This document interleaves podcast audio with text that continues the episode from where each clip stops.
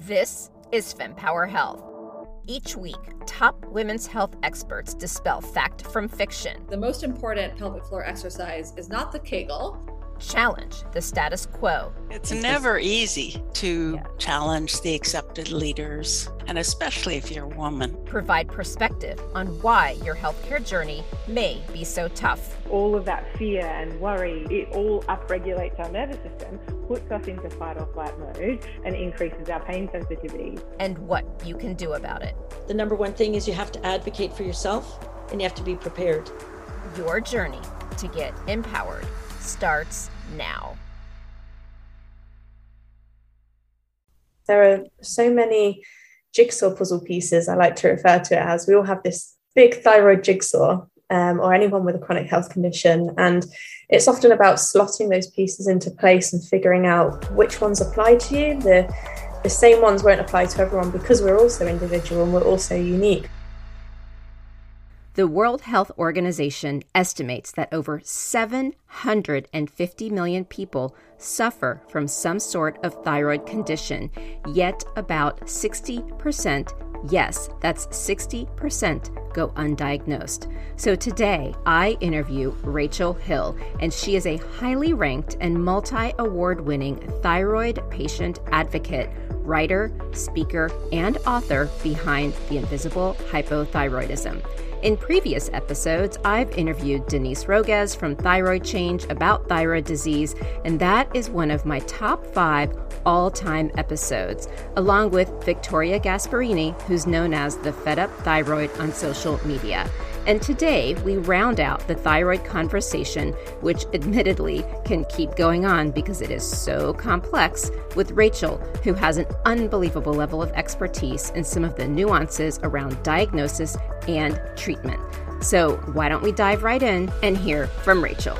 as a child, I was always quite tired, quite achy, um, had a lot of the telltale thyroid disease signs. Um, sort of major constipation, not to go into too much detail, but I could go weeks at a time without passing a bowel movement. I was just quite a sort of unhappy child in the way that I was just feeling unwell a lot. But I kind of thought that everyone just felt this way and experienced a lot of these things and didn't really question it. Um, by the time I was 16 years old, things got ramped up. So uh, at that time, obviously we have a bit of a pandemic going on right now, but at that time, uh, back in 2000 uh, 2009, swine flu was quite a big thing. Um, I caught that. I was quite unwell, uh, managed to remain at home, but I was quite unwell for quite a few weeks. Um, and even after that virus passed, um, I still just didn't really feel fully better as well as I could have been. I never really felt 100% well before anyway, but I, I felt even less so after that. Um,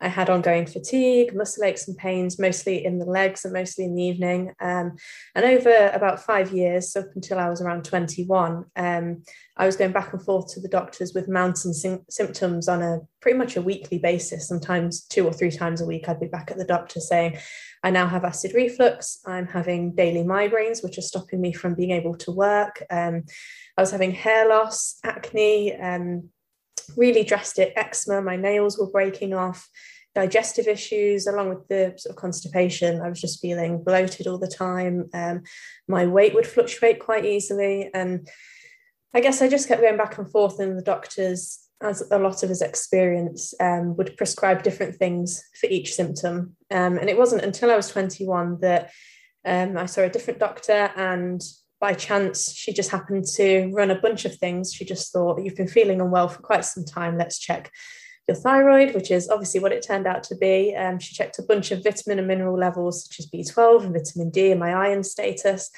Um, and we looked at other things like uh, mono and other kind of viruses and illnesses too. Um, and yeah, at 21, almost 22 years old, I was finally diagnosed with Hashimoto's, um, the autoimmune disease that then often leads to hypothyroidism. Um, and alongside Hashimoto's, I was diagnosed with borderline hypothyroidism. So that essentially means that there was so much inflammation and attack going on towards my thyroid gland that my thyroid hormone output was then decreasing and essentially failing. Um, and this is why my body was basically falling apart. um, and it was these illnesses that I'd had in my teenage years that at each at each stage they'd ramped it up that little bit more. Um, and I think by the time I was 21, I worked within event management. So I was in a very fast paced job. I was often working long, sort of 12, 14 hour days. I wasn't eating very well. And then at weekends, I would go out and drink with my friends. And it was a bit of this perfect storm, which then ultimately ended in my body just completely stopping, completely failing, um, and eventually getting that diagnosis. Uh, by which point, I couldn't even get out to bed on out of bed on a daily basis. Um, I needed my boyfriend, my now husband, to aid me up and down the stairs, to help me get in the shower. Um, I was really very ill at 21 years old. I felt like a 91 year old in a, 21 year old's body. That's, yeah, that's the best way I can put it, really.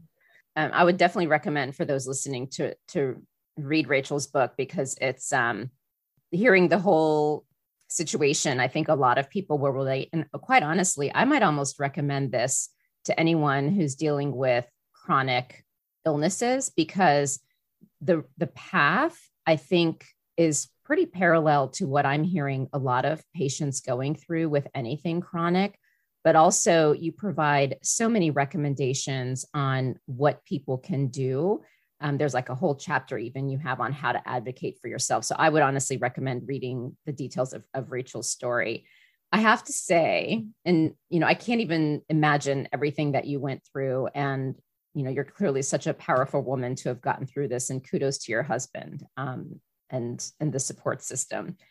So i have to just say there was one chuckle there was one point in the book where i did laugh out loud so the quote that i love in the book that did make me laugh out loud is my skills include reading a whole email without absorbing a single word um, So that was my laugh out loud moment. But I think that's a, a great um, way to summarize kind of probably what it was like to deal with this. So how how did you crawl your way out of this? I, I did feel a lot of shame when I was in that point. At, at that point, I think a lot of us do. Um, I don't know what else to say other than living with chronic illness can be hard. It can be really, really hard. Um, it can affect so many different aspects of our lives. And at 21, I felt I felt shame about not being able to attend work, that I was at the doctor's every week, that I had so many ongoing tests and blood tests and appointments and uh, referrals to specialists. And I think dealing with that at such a young age, especially, can be hard because you're seeing you're seeing your friends go out and live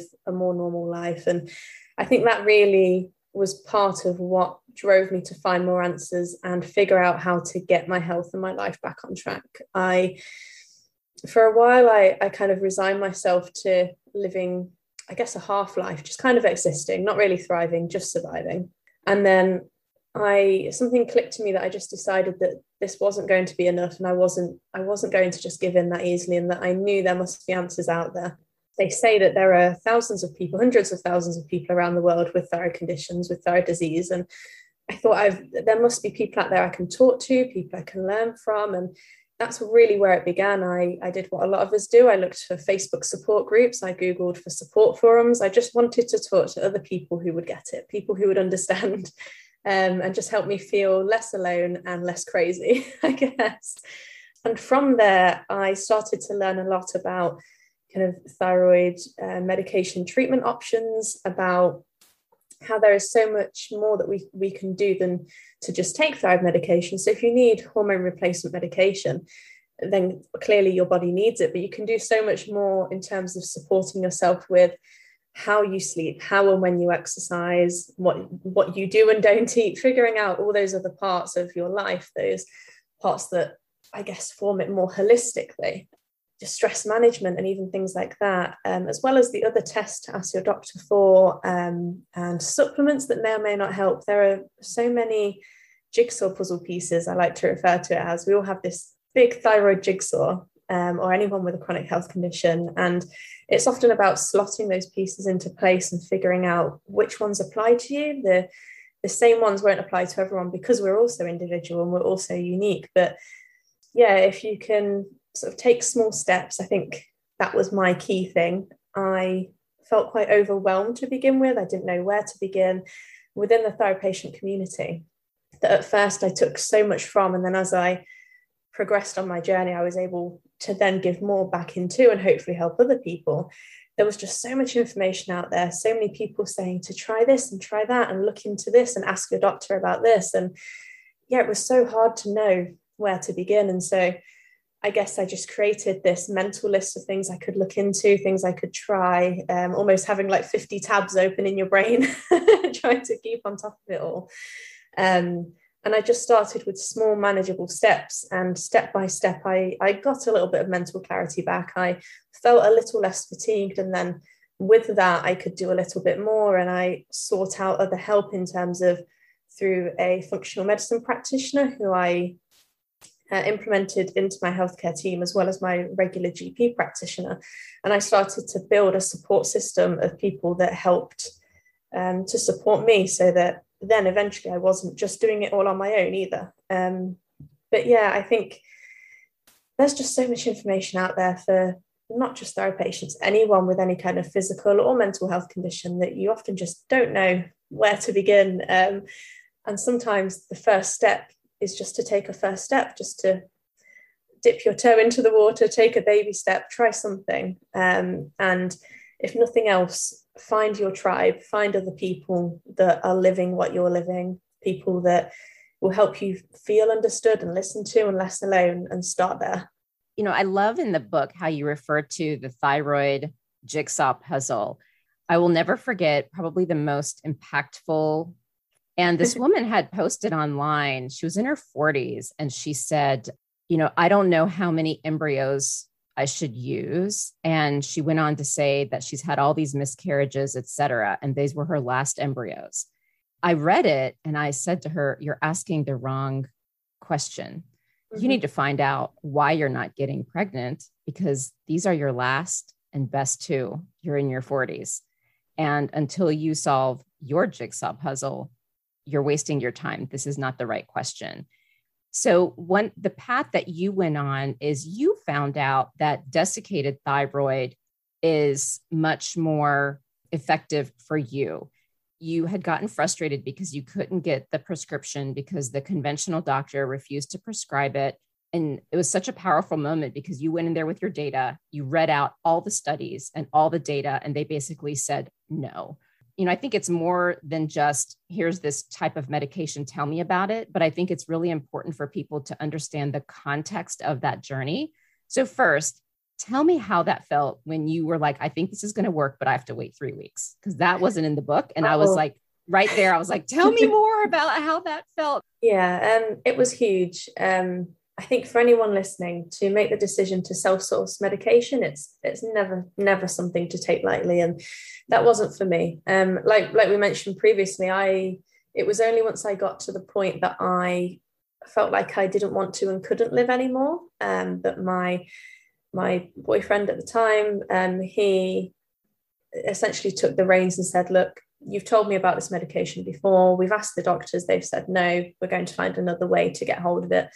Um, and I expressed my concerns. Um, but at the same time, I, I did agree with him that we had to try something because um, what did we have to lose? I guess we were at that point. Um, uh, yeah, he um, he was a great support in helping me get that information together so that we could locate a reliable source for it. Um, I remember at the time he actually was sort of tapping away on the laptop for the evening, um, going into these patient forums, going through various sources, contacting suppliers. Um, I was sat next to him on the sofa and I was kind of drifting in and out of sleep because I was just so tired and fatigued all the time. Um, I, I used to sleep sort of 14, 16 hours a day. It was it was crazy. But um, yeah, he he just turned around to me and, and said, right, that's it, it's ordered. It'll be here in a few weeks.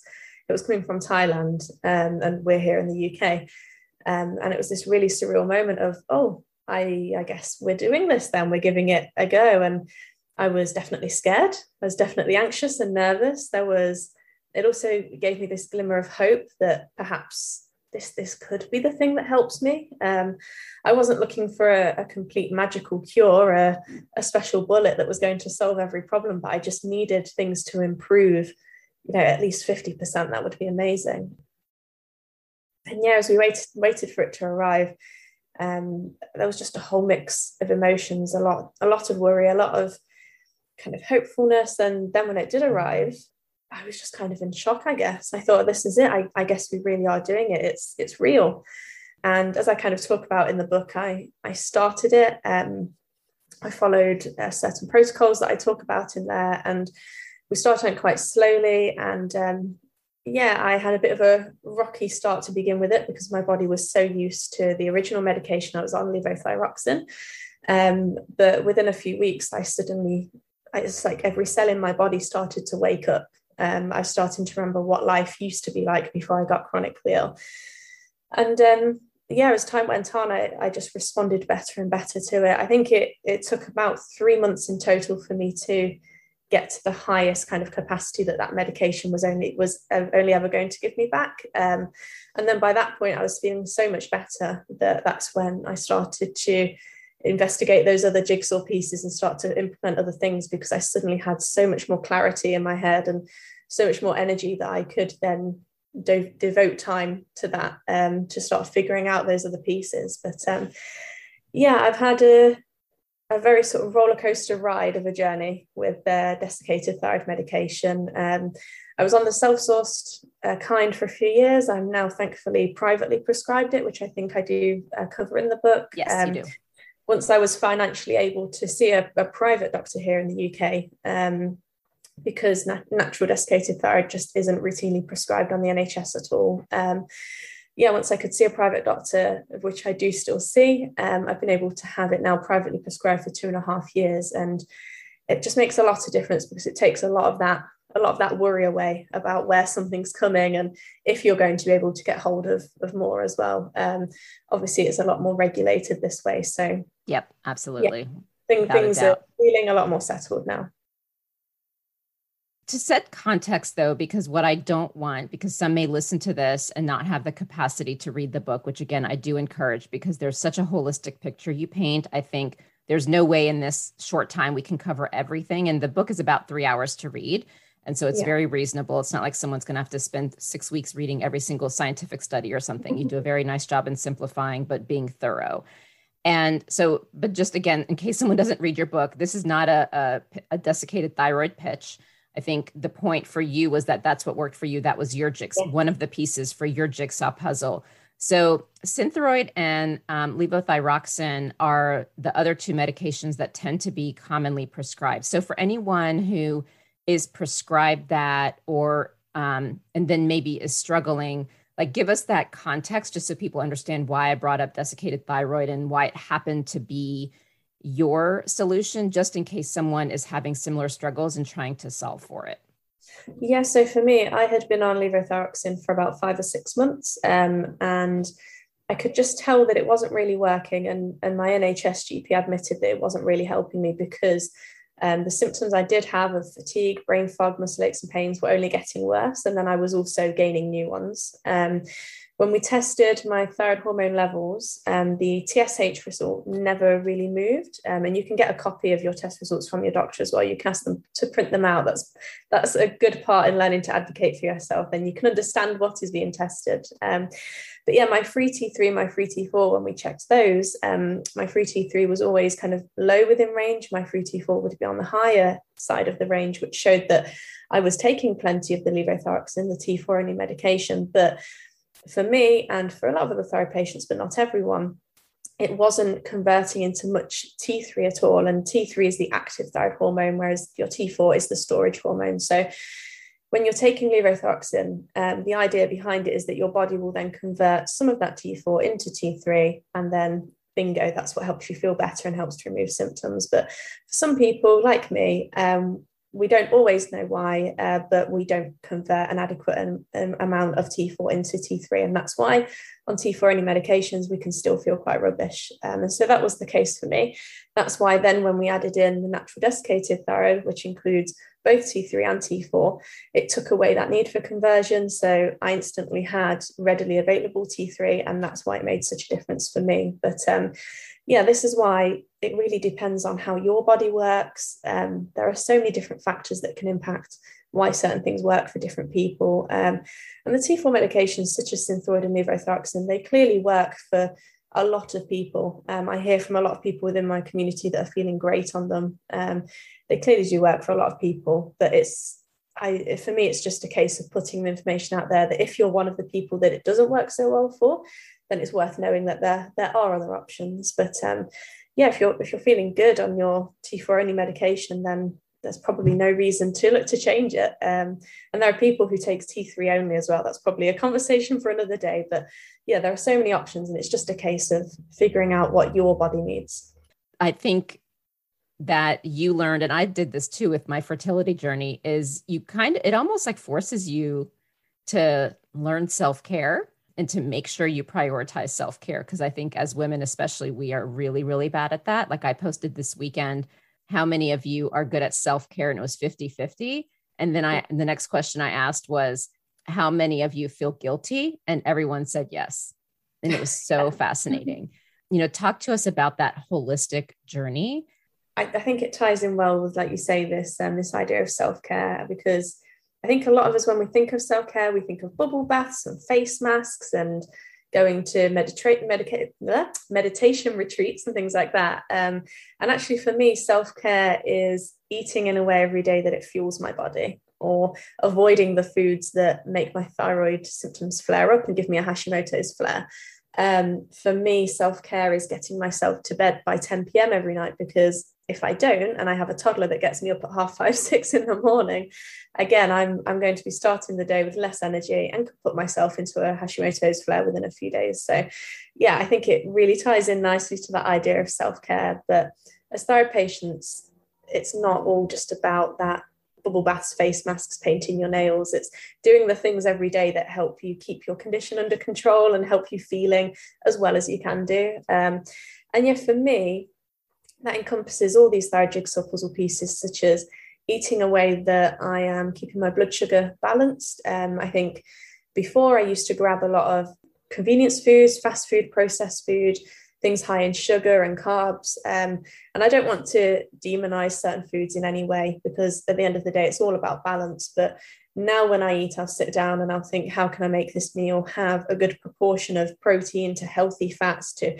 a little bit of carbs to getting some greens on my plate and focusing on shifting my eating to being a bit more balanced and looking at food at how it uh, and how it's going to fuel me either it's going to make me feel good or it's going to make me feel bad that can have a big impact on my day to day and that was actually one of the key things because I didn't realize how much sugar or how many carbs I was eating at the time that was bouncing my glycemic index just all over the place. Um, and one of the other big things that made a difference for me was going gluten free. And that's quite a big one within the Hashimoto's community. Um, obviously, with all of these kind of lifestyle interventions that we talk about, it is a case of it's not one size fits all, different things will work for different people. But we do hear repeatedly that Hashimoto's patients find a lot of help in going gluten free. Um, I put it off for a while because for me it seemed like it seemed like a lot of faff. It seemed like a big thing to do. Uh, when I eventually decided to commit to it and give it a go, um, my brain fog completely disappeared. My joint and muscle aches and pains completely disappeared. My heart palpitations disappeared. Uh, going gluten free has made such a big difference for my health, and that's been one of the biggest things that I've done besides switching thyroid medication. Um, and then looking at things like your vitamin and mineral levels, and these are all things that your doctor can easily test for as well, looking at your iron levels, your B12, your vitamin D. A lot of us with various chronic health conditions um, often have anemia, low vitamin D, low vitamin B12, um, even low sort of zinc and things like that. And that can really be contributing to feeling tired and brain fogged and demotivated and perhaps even depressed or anxious. So these are other things that we can also look at and just check that we've got enough of those things within our systems and you know simple supplementation which your doctor can then talk to you about um, can make a whole world of difference as well because I found that my vitamin D and my iron were almost at a zero by the time I was diagnosed with a thyroid condition. And so it wasn't just about treating the thyroid hormone levels, it was a case of looking at, like we say, the whole picture um, and making sure that we're not missing anything else because if we've got all these different things going on, it can be hard to know where the fatigue is actually coming from or, or the muscle aches and the joint pain. Is it coming from the thyroid condition? Is it coming from the low vitamin D or the low iron? So we've really got to look at everything and make sure that we're, yeah, just treating everything and giving everything a bit of time. I think as well, your gut health is so important. I worked with a functional medicine practitioner to look at balancing my gut and improving my gut health. So, looking at probiotics, digestive enzymes, and eating a diet that was feeding the good gut bacteria. And again, that made such a difference in my hair and my skin and just overall mood. My anxiety improved a lot. Um, yeah, there are, I think I have a really comprehensive article on my website as well as my book going into detail about it. There are probably a hundred different things we could look at, if not more. Uh, but for me, those were some of the big things that once I'd addressed those, I was coming on in leaps and bounds and I was making so much progress in how I felt. Um, as well as looking at simple things like making sure you're getting to bed for a good time and you're prioritizing getting good sleep and good rest. Um, I think a lot of us take for granted just kind of getting into bed after midnight and then being up at 6 a.m. ready to go to work. And we're often just not getting enough sleep. Um, and that, that, can exacerbate everything too. Um, so, yeah, for me, it's a case of keeping all these things in mind, trying to keep everything in check every day. Um, because then it's just helping us to keep everything more balanced um, on a more regular basis instead of having these highs and lows of feeling awful, feeling great. We can keep things a bit more even if we're able to just keep on top of these little day to day things. I wanted to ask you about soy. Goitrogenic, I just wanted to, just in case people hadn't heard of specific things you can do with those types of foods, so I'd love for you to list out what they are, but then also addressing soy because um, I think sometimes there's oversimplification on social media. And then I see people getting frustrated and posting, I'm sick of people saying you can't eat soy. Um, everyone can eat soy. And so just there's this like battle amongst the opinions.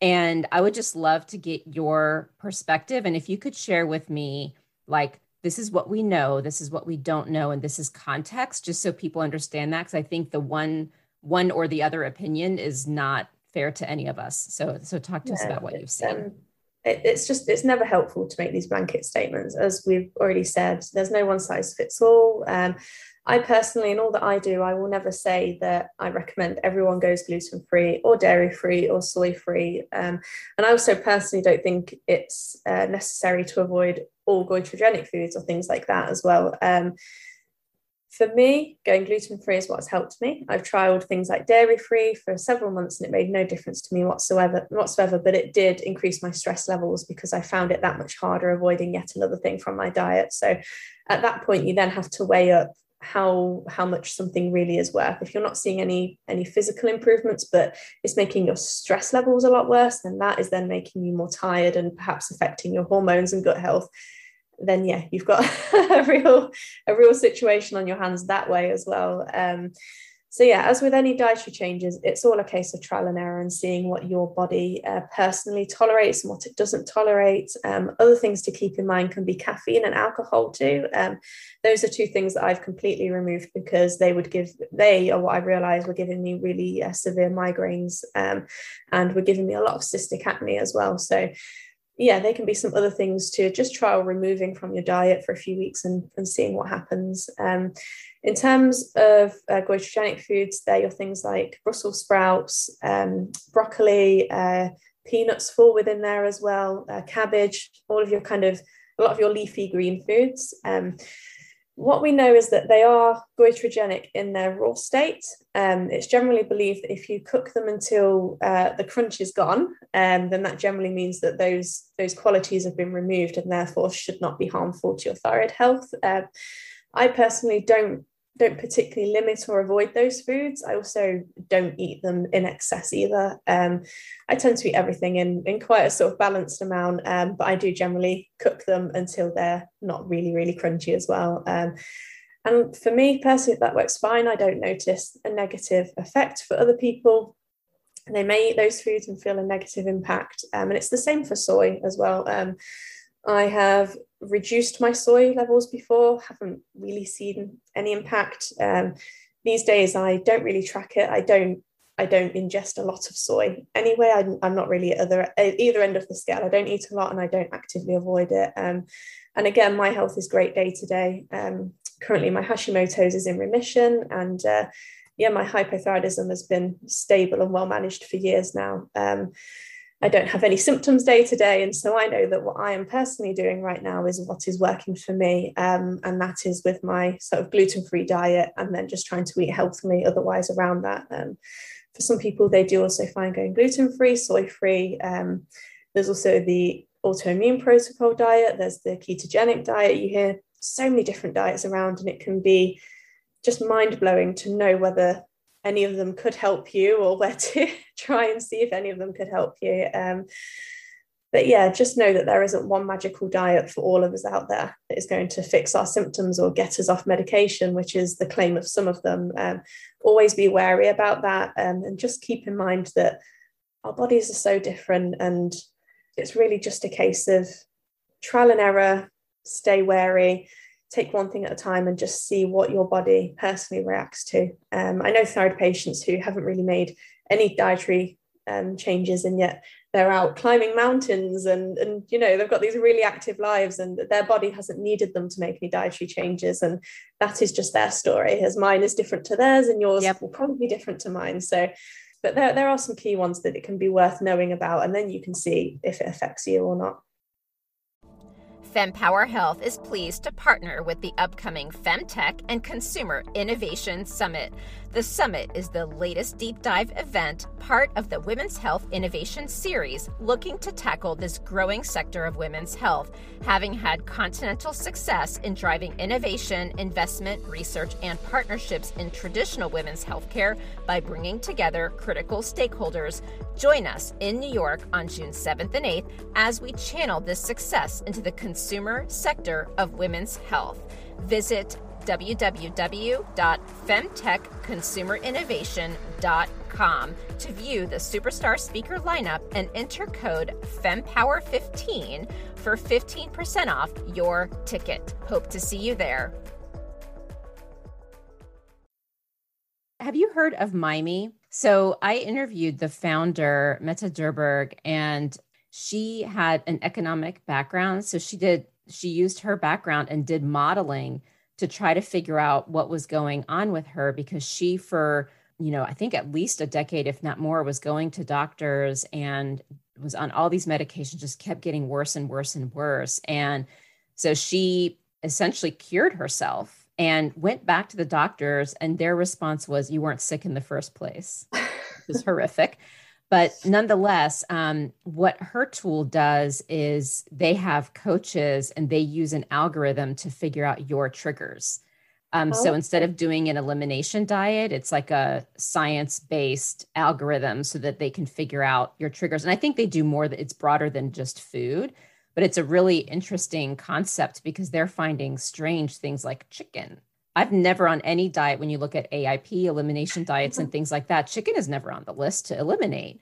So just just something to be aware of. And if you want to monitor and follow her, um, she's uh, she's doing some really cool work.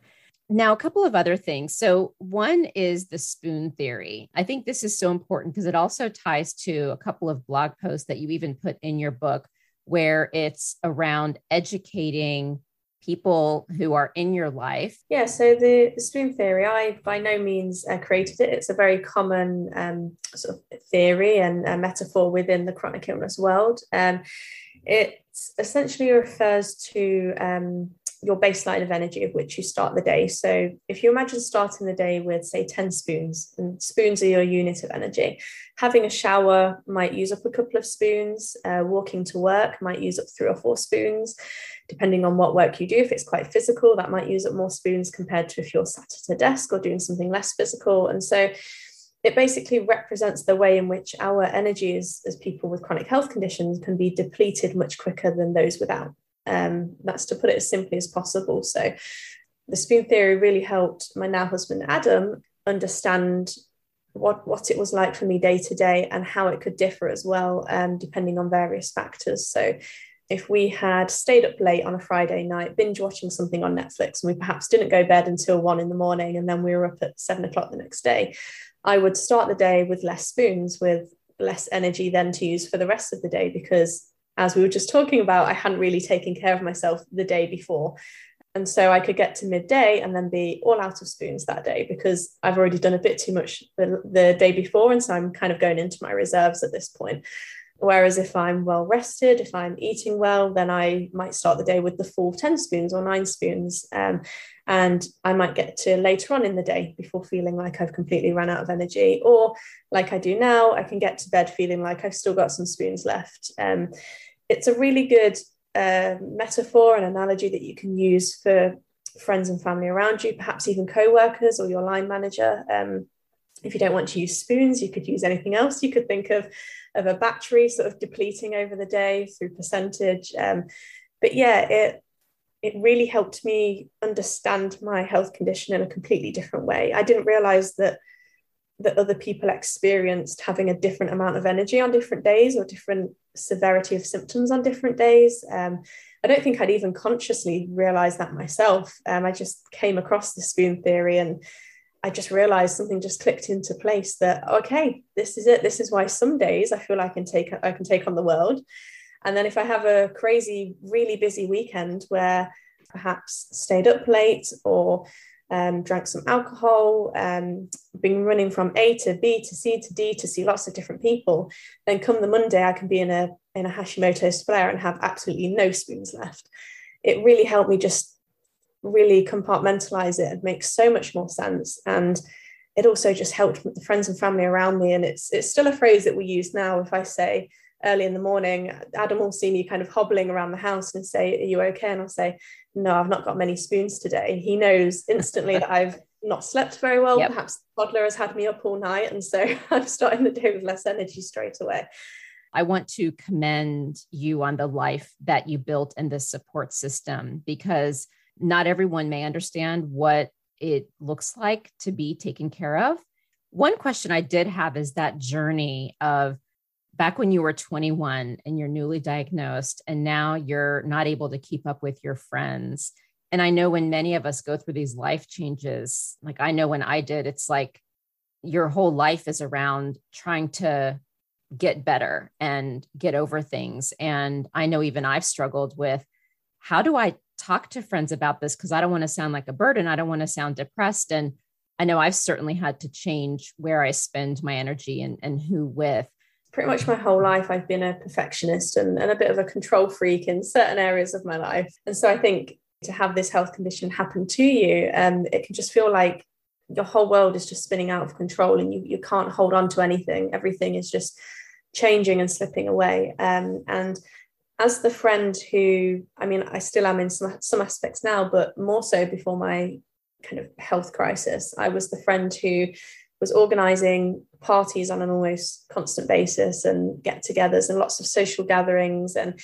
um, you know maintaining lots of different friendship circles. And um, yeah really enjoyed and then thrived and thrived in that environment. Um, when i got sick that had to change because I, I no longer had the the energy and i no longer felt well enough to be hosting all of these great parties and organizing to go to these really interesting places as teenagers or people in their early 20s or you know doing all these fun activities and bringing different friendship circles together. I was just too sick to take that on anymore. And so one of the kind of good things i guess to come out of that grieving process that i went through when my life changed so drastically was that i learned and the people around me also learned that I could no longer be that friend that did everything and was essentially everyone's mum and looked after all our social lives. Um, I had to take a step back, and by doing so, I think you you always kind of discover the friends that are going to stick around, the ones that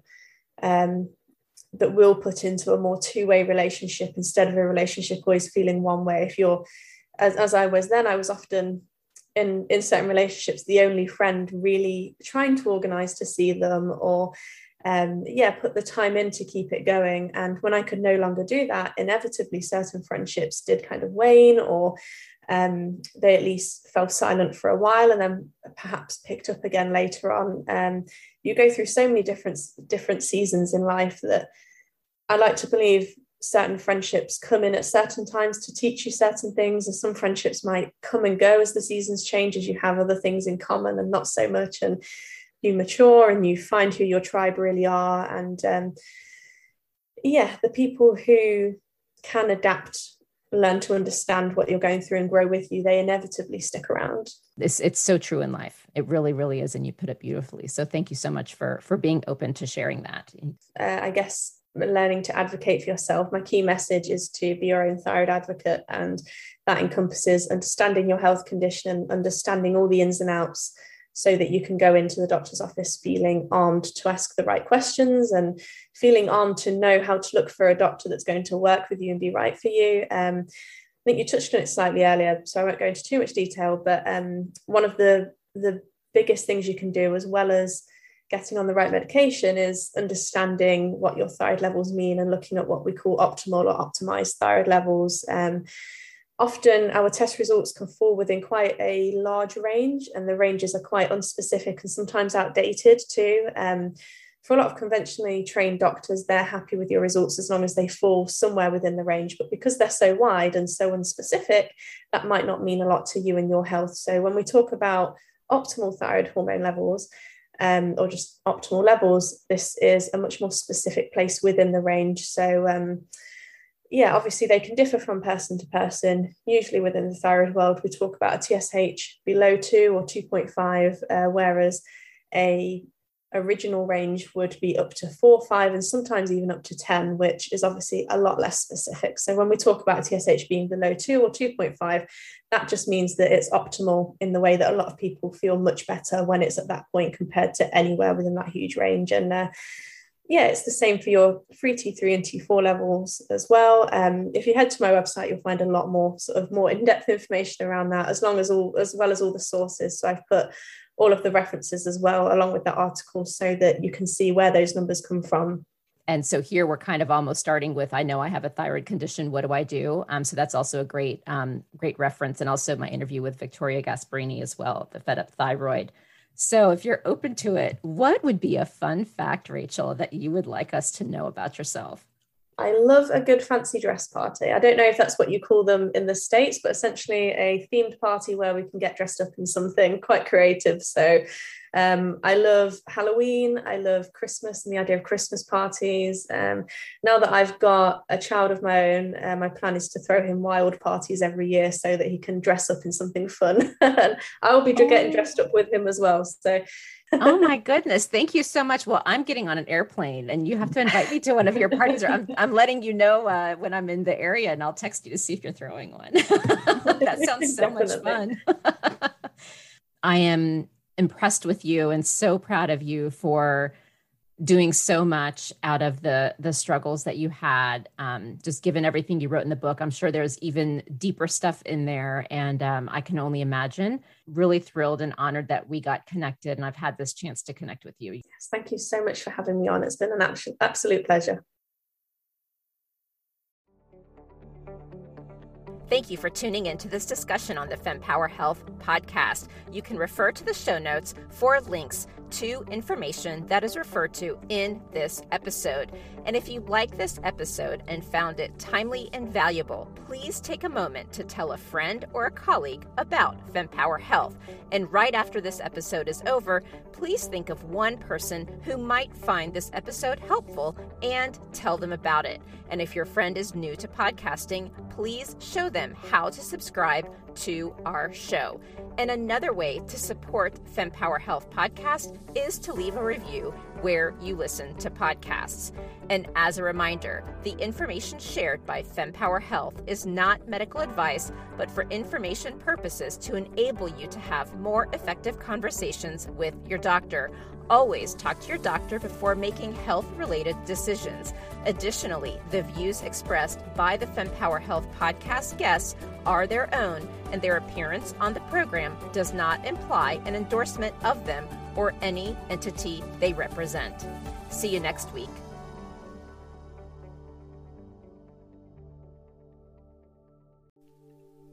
And that wraps up another empowering session here at the FemPower Health Podcast. Now, before you dash off, I've got a quick, exciting invitation for you. Please join our vibrant community by subscribing to our weekly newsletter because it's really your frontline update on groundbreaking women's health research, the latest health enhancing products, fun quizzes to boost your health IQ, and unique discoveries that you won't want to miss. All of this delivered straight to your inbox, cutting through the noise social media algorithms. Love today's insights? Show your support by rating and reviewing our podcast. Your feedback is more than just a pat on our backs here at FemPower Health. It lights the way for others seeking guidance and community in their health journey, amplifying the voices that need to be heard. And for a deeper dive into today's topics, check out the show notes and explore our website at fempower-health.com.